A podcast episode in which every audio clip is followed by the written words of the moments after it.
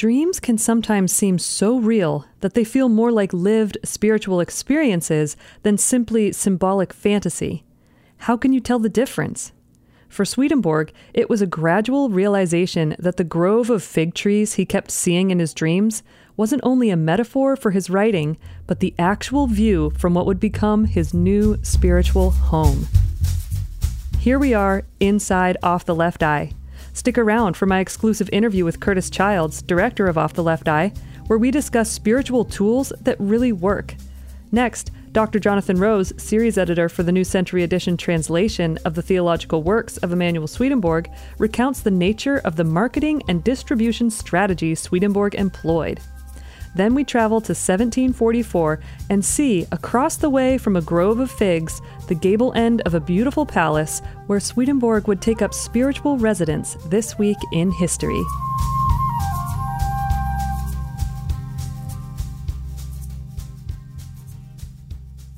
Hey, Curtis Childs, welcome. Hey, what's going on?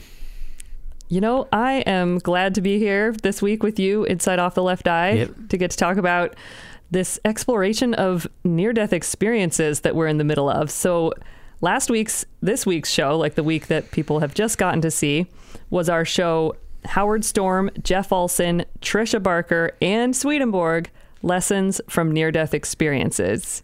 Yes. And and that show, people, if you haven't seen it yet, if you're just hearing this now, you can watch it on the Off the Left Eye YouTube channel, um, or of course, listen to it as a podcast on the Swedenborg and Life podcast channel. And uh, I loved hearing what all of those people had to say, and I loved how it all can fit together in uh, with what Swedenborg says about how the spiritual world works. I mean, it's just it's such a cool confirmation and and it's inspiring. And all of the people we interviewed were just so down to earth you know? So like yeah spiritual and inspiring but just really it they just spoke straight to my heart. And and I feel like I was fed by that show and and so now this right now for our time together we get to answer the same reflection question that everybody else has responded to um, if you have that we put out on Thursdays, which is related to the topic of the show. And um, you can find that on our social media channels um, Twitter, Facebook, Instagram, and respond to the question there yourself. But let's you and I chat about this now, and we'll bring it down to earth for ourselves. Great. Um, so here's the reflection question of the week What, Curtis Childs, is a spiritual tool you use often? Okay. Yeah. Yeah. Of course, I use spiritual tools often. Yeah. Down, man. To just use one. Where's what? It should be on the table here somewhere. Yeah. Yeah. um. So, I mean, the the the influence of heaven and hell on our mind is a tool that I use Mm. permanently because even though it's Yeah. difficult often to tools just because you have them doesn't mean you can do what they're designed to do. We had a Mm. a lawnmower that I wanted to fix. So we had ordered this. It's really this amazing saga of we had I have like a little reel mower, like a push powered mower, and So good of you. I had uh, left abandoned it by the side of the road because I had to run in because my daughter needed some help with a like butterflies that were hatching. We had these like chrysalises that were coming out, Oh, and that one butterfly like its wings weren't quite coming out, and so I needed to come and try to help. So I ran in to help her, and I came back and oh. someone had trash picked our mower. No. They had they had stolen it, but they thought they weren't stealing it. I'm pretty sure, and it was gone. We really needed it. We would just gotten it sharpened. So then we were like, okay, we'll oh, order. a- freshly sharpened. I know. We, we will order another one. They're not free, but we ordered one. And then when it came, it was bent. There was a piece in it that was busted, and I think it had busted during shipping because the box was all messed up. And so, so Oh, then there we were, and we said, okay, we got to order a piece to replace that, and ordered it. And they and I gave me a tracking number, and I waited for it to get closer, and they delivered it to the wrong state. So we didn't get Um, it, and so then we ordered it again Meanwhile, your grass is like higher than your daughter it at was this point. it was bad. We still have we still just we okay we just live behind a field. Um, so then the, the that part finally came and I couldn't get the old part off because I had the tool, but the bolt was just so stuck on there that it couldn't come off. But but I figured out that I could bend the bent part back into shape. But the point is, just because you have a tool doesn't mean you can really do the task. But the tool, you're not doing the task without the tool. So the t- the heaven and hell being in your mind, I try to, whenever there's negativity in my mind, I just try to say, look, this is hell, and this is something that the, the point of it is to resist and use the word against this, and that is something Mhm. that, again, there's times when I get overwhelmed. It's just really difficult to do that, but uh, overall it's had a just uh, immeasurable impact on my how I treat my consciousness and I, I, I said you couldn't find a day on the calendar when I'm not uh, remembering that that tool Mm, that's great. And I love that it's so true that, you know, just because you have a spiritual tool doesn't mean it's a functional one necessarily. So that's what's so nice to hear from you and to hear from our listeners who are responding to this question to to see what are the spiritual tools that really work for people, Right. you know, that that actually are helping that so good that they find themselves coming back to them again and again, you know. And that's yeah, that's a good one. Um recognizing that influence.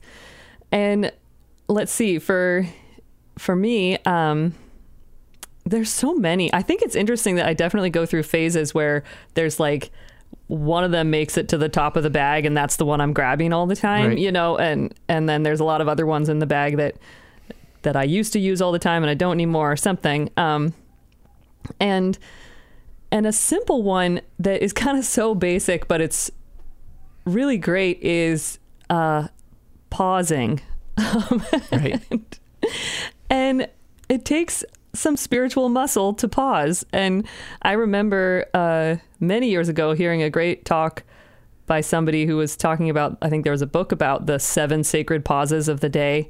Um, and, and, and sort of so this idea of a sacred pause, and it's taken different forms in my life at different times, but it's definitely one that I come back to often. And right now it's really just, it's amazing how, you know, like if you're in, if the current is moving, it can feel so like it's when you stop that you feel that pressure. You know, there's so much pressure to keep going with the current. But when I really pause and take time to uh, breathe, then it it it interrupts the the endless mind chatter of the thoughts that are always going through my head, and then that actually frees me up to see my situation in in literally a new spiritual light. You know, in a new light, and and can um, and that's just it's such a relief to realize that it's not exactly the way your mind chatter is telling you life is you know like that there are actually oppor- perspectives and different ways of looking at things that that you're maybe not seeing and you would just maybe keep being carried along in that current but a pause can can uh, interrupt that and and open up new possibilities. So so important. Yep I look forward to reading other people's responses. If any new ones come in, and if you want to hear what other people have said, you can find us also not only social media, but uh, the community tab on the YouTube channel itself. And we'll have a new one for you next week on Thursday as well. And so now, looking forward to this next week's content, we are continuing with the near death experience subject. And Monday's show is called The Framework Behind All Near Death Experiences. And I'd love to hear a little uh, sneak peek from you about that, Curtis, just in terms of uh, any any you know lasting thought that you have from working on that show or or your experience in creating it Yeah, the potential for a joyful pairing between Swedenborg and the modern near death phenomenon is totally unlimited because as we know, the the nutrition content of what Swedenborg wrote is without limit and it Mhm. just phenomenal material. The real knock you can have on it is, well, it's from some weird guy a long time ago and who why would you just believe something he says like once you get into the ideas it all clicks and Yep. makes sense to pair that with this totally widespread grassroots phenomenon of the near death experience where people are just you just they're whack-a-mole you couldn't get rid of them all and it's obviously Yes. alive and isn't doesn't have an agenda and it's something that doesn't depend on some appeal to authority in the past getting those two things together which they have a natural inclination to do absolutely can open up the floodgates, I think, um, between us and the other side. So I love any bit of effort to go in that direction. And so for this episode, we found this uh, popular popular article online by PMH Atwater on the IANDS website, and w- it was a, a different accounts of near-death experiences, and we went in there confidently knowing that you're going to find an explanation in Swedenborg for the phenomena in near-death experiences. So we we dug into that and we gave some Mhm. framework. And I've even had people in the near-death experience community say that Swedenborg, you know, gave them the necessary backstory to why their experiences were like they were. So we Yeah. got to dig into that. Interview PMH Atwater, who she was awesome. I we, we called her up and it was just a short little interview, but as soon as we asked the question, she just came alive and gave this really animated yet focused answer that I think it'll be joyful for everyone to watch. Yeah, and I feel like as somebody who's grown up with these ideas, it's so fun to get to uh, share them with other people and get to enjoy that the um, connections that are made, like you say, even to the details of people's near-death experiences. You know, it it just makes sense when you understand this framework, and it's really cool to see that to get a sense of how they are all giving us this constellation of what of what the spiritual world really is like. So And that's the knock on spiritual experiences in general is they're arbitrary and people just say things and they sound nice but there's no system right. behind it whereas the physical physical world is so regimented and we can boil it down through scientific observation into systems so it seems real and the spiritual experiences seem like fantasy because they don't seem to adhere to any permanent guidelines but we just didn't know the guidelines. It's back like before you knew about physics and you just saw all these things fall, but you didn't realize there's an order to it. Yes. Swedenborg can start to let us unlock that order, and then you don't have these two worlds, the physical and the world of spiritual experiences, that seem to be, you know, cut from different cloths. You can start to see, oh, these do behave in the same way. They do each have different different sets of rules, but consistent rules in each that do parallel each other, and that everything you can boil it down to principles there too. That's great. And so to come along this journey with us and learn about this framework, watch our show on Monday night or Monday afternoon at 3 o'clock Eastern Time. Well, thanks so much for chatting, Curtis. And we'll catch back up with you at the end of the show for where Swedenborg was this week in history. All right.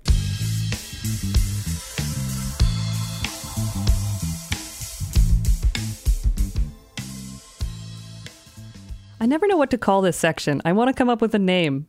I don't know what the name should be. I know. I to myself, I just call it the NCE corner, but I think there are other things called that. I don't know. you I know, and I don't want it to be that you're in the corner. You know, Right. you deserve to be in the center. hey, Jonathan, thanks for being here. Hey, Chelsea. And where are we? Well, we're not, we might call this the NCE corner, but it's not a corner because the NCE is not in a corner. It's the center of the stage, it's the main event. It's this huge deal that I love so much because it's doing so much good for the world.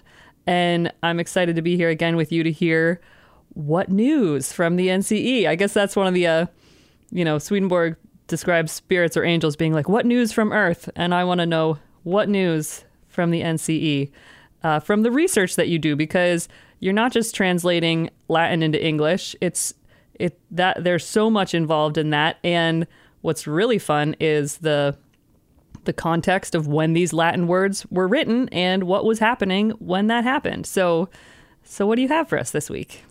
Well, first thing is something from our own time, which is that this coming Saturday, October 3rd, at 3 in the afternoon to 4, there'll be a, a rare live episode of Off the Left Eye on a Saturday. Woohoo! Usually don't have new content on a Saturday. And this is a celebration of the shorter works of 1763, this volume that's come out. It sort of was delayed by the pandemic and so forth. So here we're finally having a chance. And so Curtis has offered to interview me about the volume, about the introduction, and where it sits in Swedenborg's life and all that. So that'll be very fun. Great, great. So that's October 3rd, you said? October 3rd, At a 3 Saturday o'clock at 3 Eastern in the afternoon. time. Eastern time. That's right. So it hits those same demographics that we like to hit with our 3 p.m. Great. shows to, these days. So noon on, noon on the West Coast and 7 Greenwich Mean Time and so on. and we get to uh, celebrate the fruits of your labor of the whole NCE team with another deluxe volume out. And and yeah, it's been so fun to hear from you about the 1763. So Well, these are fun discoveries. And when we started this, we may have seen ourselves more like a translation service that you might have at the EU or something. Right, right. You're translating banking documents or something. We didn't expect to be making so many discoveries, but there's been a lot of them. Yes. And it's been such a pleasure to be able to come on the air with you and, and talk about some of them. That's so great. I love it.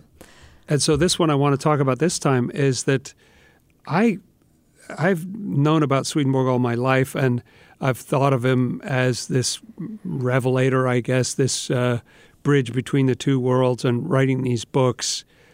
Uh, it only more recently came into focus for me that he was also a one man marketing and distribution team. yes. he didn't have an As- entourage. He didn't have an entourage. As far as I know, there was nobody helping him in this world. There were people helping him in the other world, but nobody in this world. Mm. And so it's interesting. I, I realized, oh, actually, there's a fair amount of information that survives from letters that he, he would write because he would write cover letters with these books that would go out. Mm. And so, what is he going to do? Just picture yourself in a situation. You're a team of one, and you're trying to get this party started.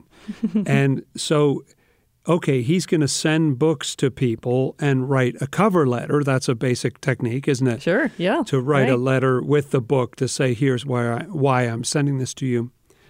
But he would do more than he somehow figured out ways to leverage that situation. Hmm. One of the things that he would do is that he would send multiple copies to one person with a cover letter and then suggest other people who could receive some of those extra copies. Huh. It's like So that was it's like the ancient of the, the historical equivalent of the modern day share. You know, like please share this. You Sharing. know. That's right. Yeah, not only sending it to you, but please share it. You know, if you like this, yeah. share like and it. share. Yeah. Yeah, exactly. And so he was doing something along those lines. And I've been very interested that he seemed to have a great respect for people's freedom uh, in what he sent out. He, he would tell people who else he had sent copies to. Oh, I love that. And sometimes he would say, people are reacting positively to it. That doesn't mean you have to, you know, kind of thing, but is implied. But but he would say, this is how it's being received elsewhere. And he would say he would send them to friend and foe alike, as they say. In other words, these these were not people who were sort of guaranteed already in his, uh, you know, like and subscribe group or something. He- yeah. he would send them out and he would suggest that as these copies were being distributed, he wouldn't tell you, you know, a lot of things nowadays seem to tell us they want us to say, well, don't you really like it? Don't don't you want to give it five stars or don't don't you want to rate this and and or we'll even give you something if you give us a positive review. You know, like That's right. rewarding people to just make it look good. even though he cared tremendously about the outcome, he didn't do that. He just would hmm. send it out and say, uh, knowing that so and so is a member of this council or that committee, he would say, Could you just express your opinion of it? Whatever that is. Yes. You know, like no attempt to control whether you liked it or you didn't like it, but just to say, could you do me a favor? They didn't have to. Again, leaving people in freedom. But uh, it would be a favor to me if you cared to express your opinion of it in this group. Or I'll send you 10 copies. You send eight of them out to other people and invite them to express their opinion of it. And uh, so that was such an interesting way of trying to get something going that just, it didn't matter whether you liked it or not, it seems that just Yeah. having conversation going on about it is going to be good overall. I love, I, I have two quick thoughts. And one is that that's been the case for Off the Left Eye, you know, ever since I've, you know, since the early days, is just no matter whether we got likes or dislikes, it meant the same for our exposure, you know? So, like, we really just wanted people to engage with our content because we knew it would just help get it out there further into into the world and so uh you know even even a bad uh negative response from somebody is still getting the word out. And so I love that that was true for Swedenborg as well. And and then the other thing is that it's a principle from Swedenborg that I from his writings that I've drawn is is how that's how the truth comes about is when you let people freely discuss it, you know, and that it's not about who's right or wrong. It's just let's digest these ideas and the truth is going to manifest itself to us, you know, through through the work of freely engaging. So so true. And so his he's dis, he's distributing these works and inviting engagement but not trying to control the Yeah. conversation. yeah. uh, just everybody is their own love, everybody is their own understanding. So let people talk about it and air it and debate, you know, as they wish. That's great.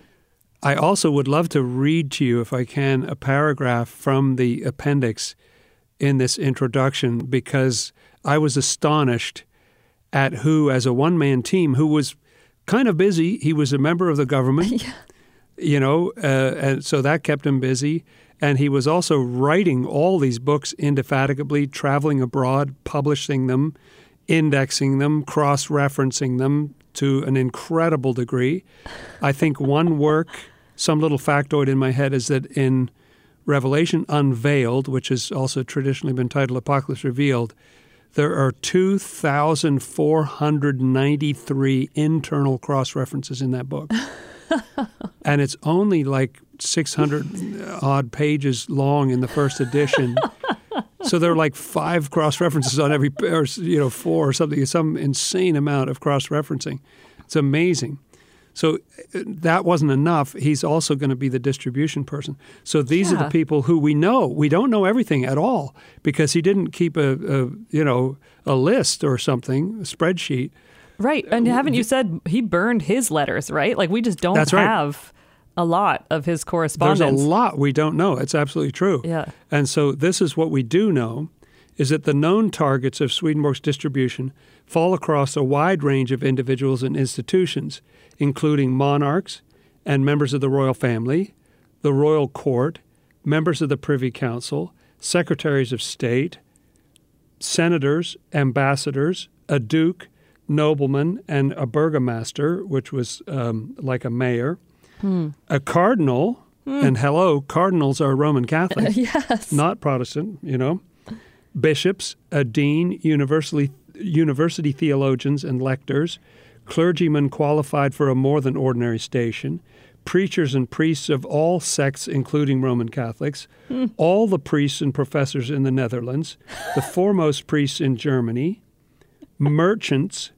businessmen, and bankers, universities and academies, royal and learned societies, and libraries. Wow. And when you think about just the libraries, how many people can contact a book, you know, it, it has a multiplier effect. Yes. And there's one last sentence here. And these people and institutions were scattered over a broad area of Western Europe. We have evidence of his distributing to Sweden, Denmark, Poland, Germany, the Netherlands, Britain, France, Spain, and Russia. And that was a time when the world was a lot larger, so to speak, than it is now. I mean, you know, just the mail to go to all those places. Uh, right. it, it wasn't instantaneous like email. And having connections with people in all those places. Knowing people, yeah, who do you know in Spain, and send them something to distribute something to others there.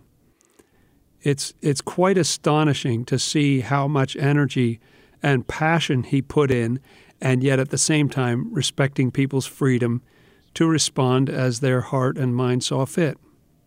That is so cool. And some of these people had a professional obligation to dislike what he wrote. Yes. it posed a threat to the not only the the church but the the governmental structure which was based on that church. The church and state were one yes. in a lot of these countries, and and um, And he wanted to get a conversation started. and he he succeeded, and Yeah. it was an uphill battle, but he he really did succeed. So it's cool to just know about that, and to me, it fits well with off the left eye, which is just reaching people. Uh, I imagine he would be happy about what's going on. Yeah, we get to we get to keep carrying on, carrying that torch and continuing to spread and spur conversation and and again in the same uh, way in terms of we just just think about it, you know, to try these ideas on for size. And it's just so fun to see to have people engaging and getting to think about the ideas. And um, so that's that's awesome. And I'm excited that people will get to engage in the conversation more live with you and Curtis on October 3rd. So fun. So that will be Coming great. right. Mark it on your calendars. And and right now, how about you mark 1744 on your calendar, Jonathan, because it's where we're going next for where Swedenborg was this week in history.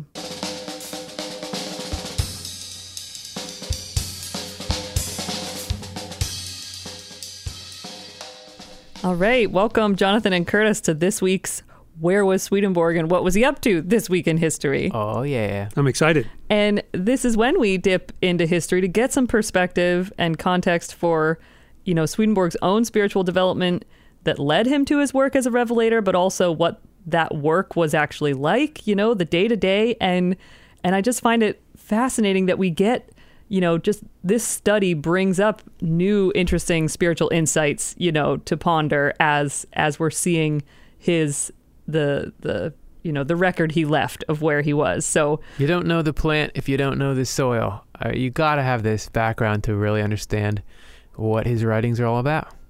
Yes, yes, exactly. That puts it so well.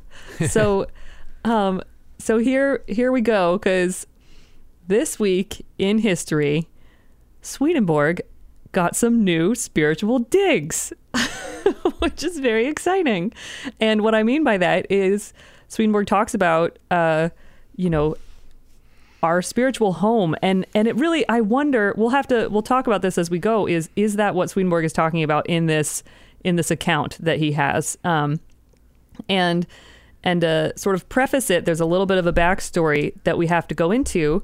Um and so for this this week we're going to um 1744 and in the summer of 1744 Swedenborg has this series of connected dreams and this was this like transitional year for him. If you've been listening to our the episodes in this podcast, it's the 1744 or like between 43 and 45 that things really change for Swedenborg. And so this gives us another little insight into what was going on during that time. And so first in June of 1744 on the night of the 15th, he comes into this dream in like so he's he's recording his dream. This is in his journal of dreams. And he writes of seeing a grove of figs and there's this like moat around the grove and there's this high footbridge and he sees off in the distance across the footbridge this beautiful palace in the distance.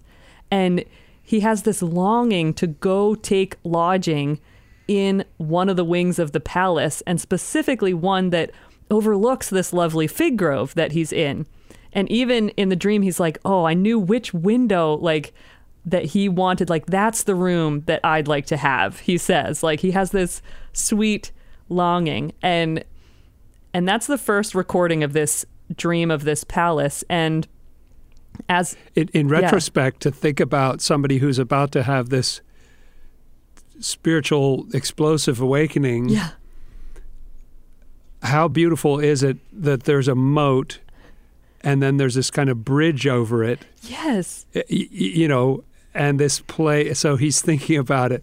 Will he go over and then look back from there to this beautiful grove of figs? Anyway, I love the imagery of it seems to represent his his spiritual awakening in some way. So then that was the 15th.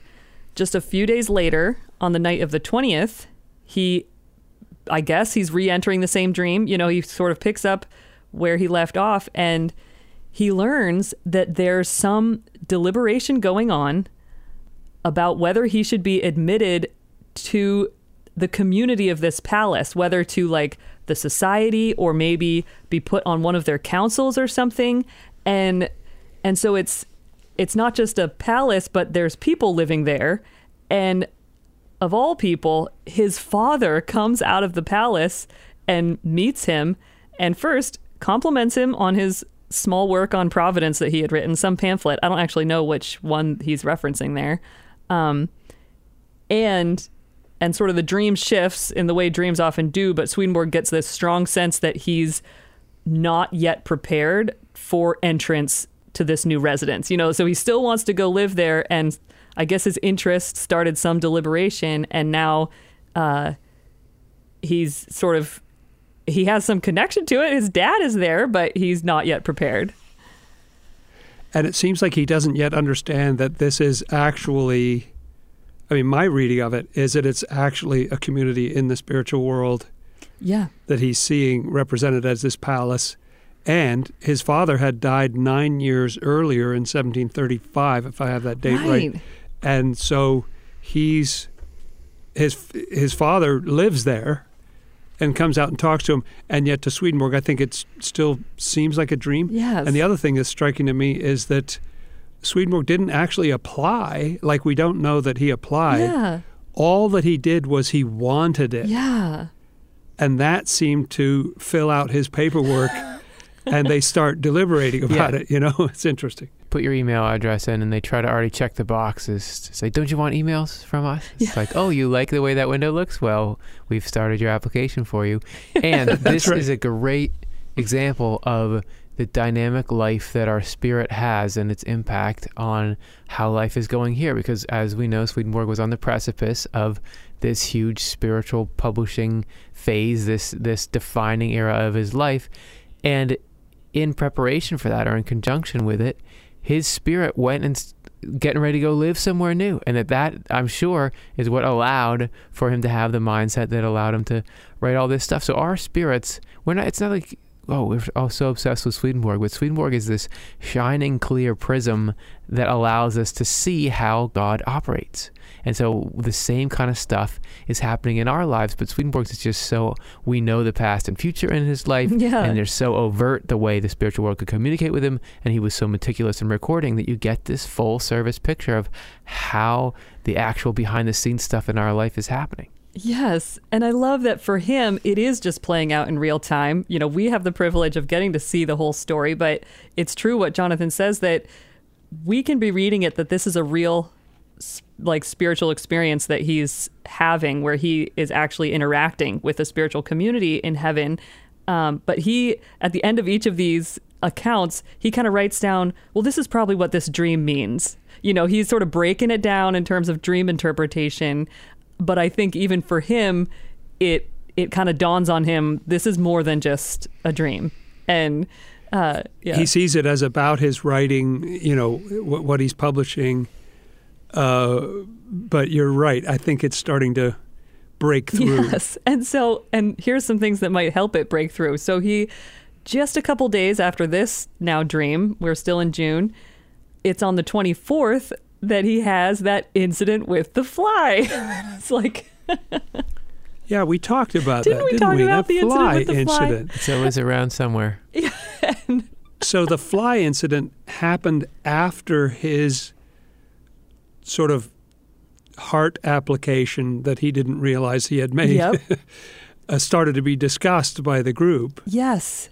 It's so amazing and interesting that, as you say, that it was a discussion about whether he should be admitted to the society as a whole, or maybe just be on this committee or that committee, you know, a council or something. And that he wasn't yet prepared. And yet, these kind of like watershed moments happen in the next few weeks for him, where the incident with the fly, if people haven't heard, but you can hear by listening to our first taste episode, it was the first time Swedenborg had a wakeful spiritual representative like representation appear before him which in this case was in the form of a fly and so it sort of took the spiritual world of his dreams into his waking life um, while he's actually writing, like he's sitting up, he's doing stuff, Yes. you know. But he realizes, I don't think that's a physical fly. yeah so that's like You know, somehow he knows something's, wait, what's going on? and that's one you know tipping point and then and then it's a couple weeks later in july he's having other dreams but then another dream comes up where he it touches back into this palace situation and um, and he learns that there's been further deliberation happening like it it's continued which is like uh, it wasn't just a one-off. That this this deliberation time is is taking some time, spiritual spiritually speaking. Um, I know you can have sort of repeated dreams and stuff like that, but I've never had repeated dreams that were this coherent. Uh, yeah. that there's still deliberations going on weeks Yeah. later. I, I don't know. It's it seems pretty time anchored somehow. and it's not. It's usually not. Usually, I'm the one that's still thinking about it. Not these other characters in my dream still have work to be done. you know. Right. and and so then here we are this week in history in 1744 on the night of September 29th. So that was that last deliberation sense was in July and now we're here at the end of September and this was we're talking the very next week after last week's Inside Off the Left Eye episode where we discussed um, when Swedenborg first learned that spirits can read thoughts, when he had this spirit address him, you know, during the day when he was awake in such a way that he knew this there's a spirit that's talking to me and he knows what I'm thinking. Um, It's amazing. and so it's a week after that on September 29th.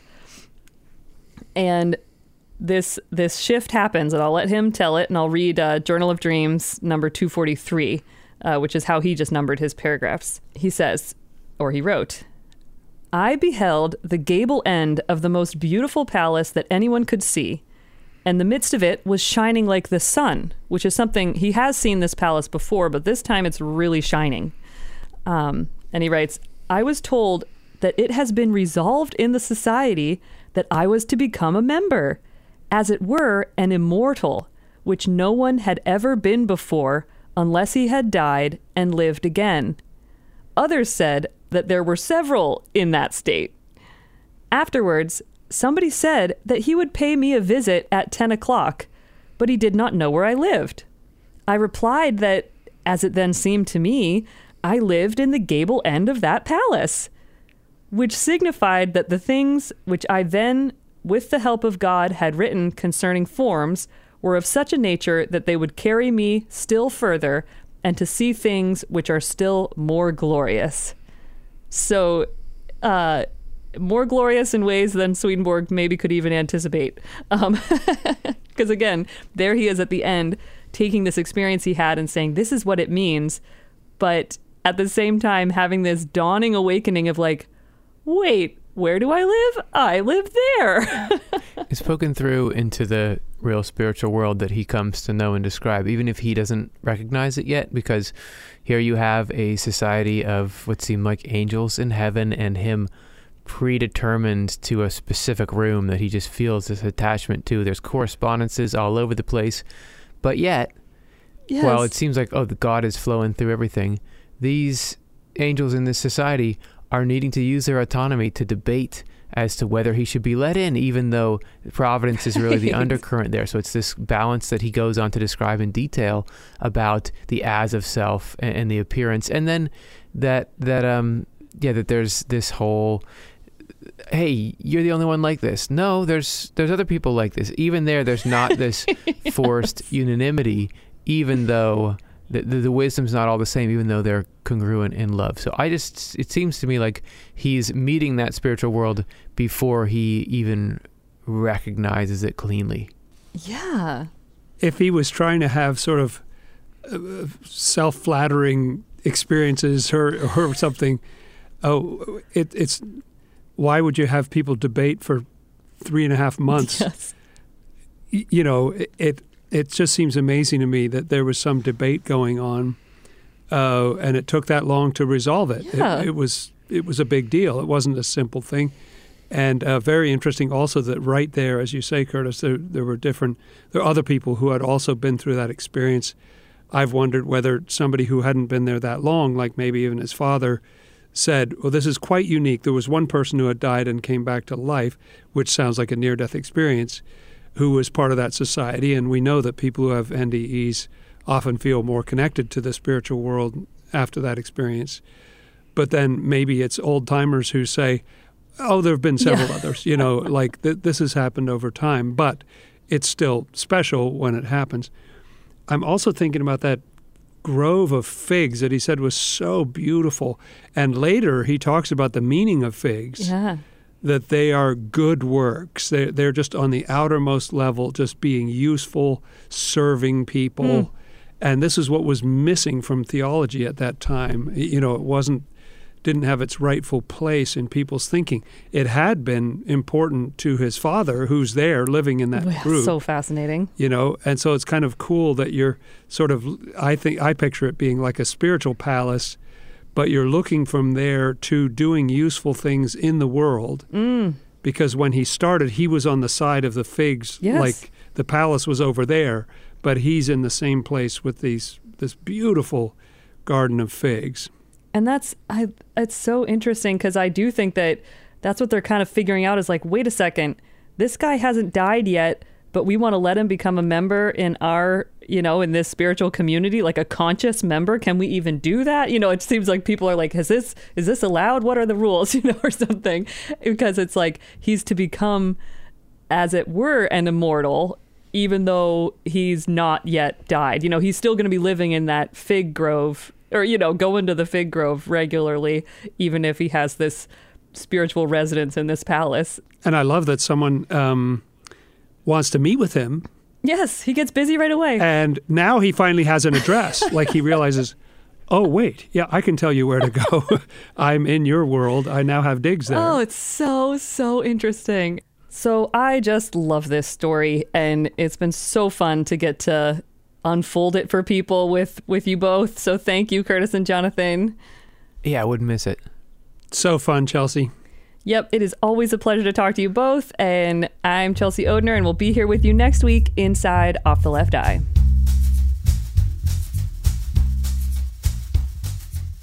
I hope you enjoyed this week's episode of Inside Off the Left Eye. Please consider letting us know what you think by rating us on Apple Podcasts and leaving a review. When you do, it broadens the reach of this show and all our offerings at Off the Left Eye.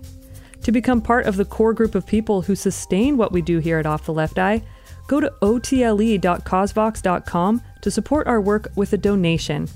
But you know, having you there listening is a real form of support in and of itself, so I mean it when I say thank you for listening.